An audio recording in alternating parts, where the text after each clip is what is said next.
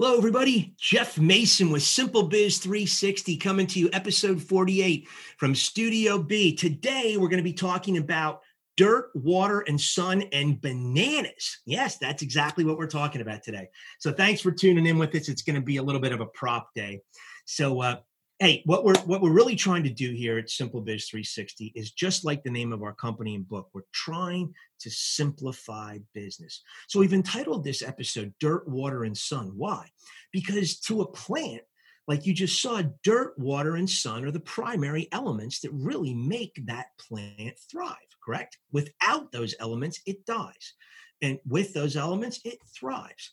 So you know, I, I just I've been so amazed that so much of life is done way in the tippy tops of the trees, and so often, the, so often when you really look at the remedy for life's problems or business problems, you find that remedy in the simplistic, in the root of things, where where just primary elements occur and and and exist.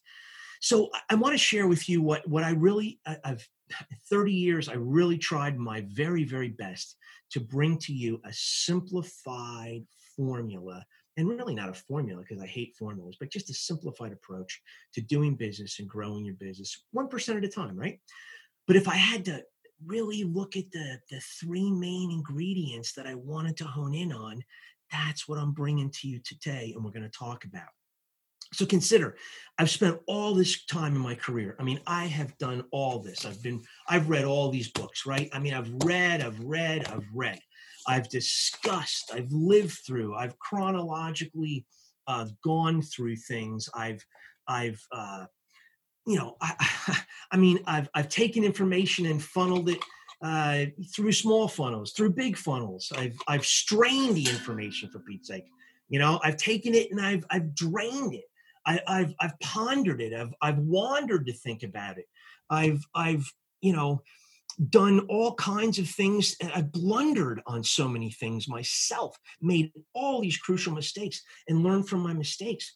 But I, I've done this whole campaign of trying to bring to you things that you didn't need a, a you know empirical data study to prove this is life. This is what has happened in in my business life that i'm trying to bring to you and telling you today that this is what i have found is the secret to all this. And when you really break business down to its most simplistic fashion just like a plant needs dirt water and sun we have three things that really matter. And those three things are respond to 100% of inquiries, follow up, and follow through. We call this the we call this the three whys. You'll see it right behind me over that shoulder. It's the three whys. And we promised you on, on January 1st that we talk about this this year and it would be a big focus. And it's just so ridiculously simple that I want to make sure you realize it. So what happens is a lot of businesses do respond to 100% of inquiries and a lot of businesses do a great job of, of following up but a lot of businesses don't do a good job of following through. So I want to challenge you on an exercise today. If you don't believe me, just just take a pad of paper out and a pencil and write down in your own life, in your own purchasing life, whether it's a business or whether it's a, you know, whether it's at home, and think about the problematic investments or purchases that you've had, and write down the main problem and I assure you, I bet you eight out of 10 of those problems, when you go back and look at it, you're going to find that eight of those 10 fit into the column of follow through. They're not about follow up and they're not about responding. It's about following through. That's where we fall on our sword. That's the Achilles heel of our small businesses and how we don't do things right. So, again, without belaboring the point, I want you to strongly consider the three whys. Saying yes to 100 responding to 100% of inquiries saying yes to follow up and saying yes to follow through. It's it's the it's the jersey thing in me right? The three whys. Yeah yeah yeah.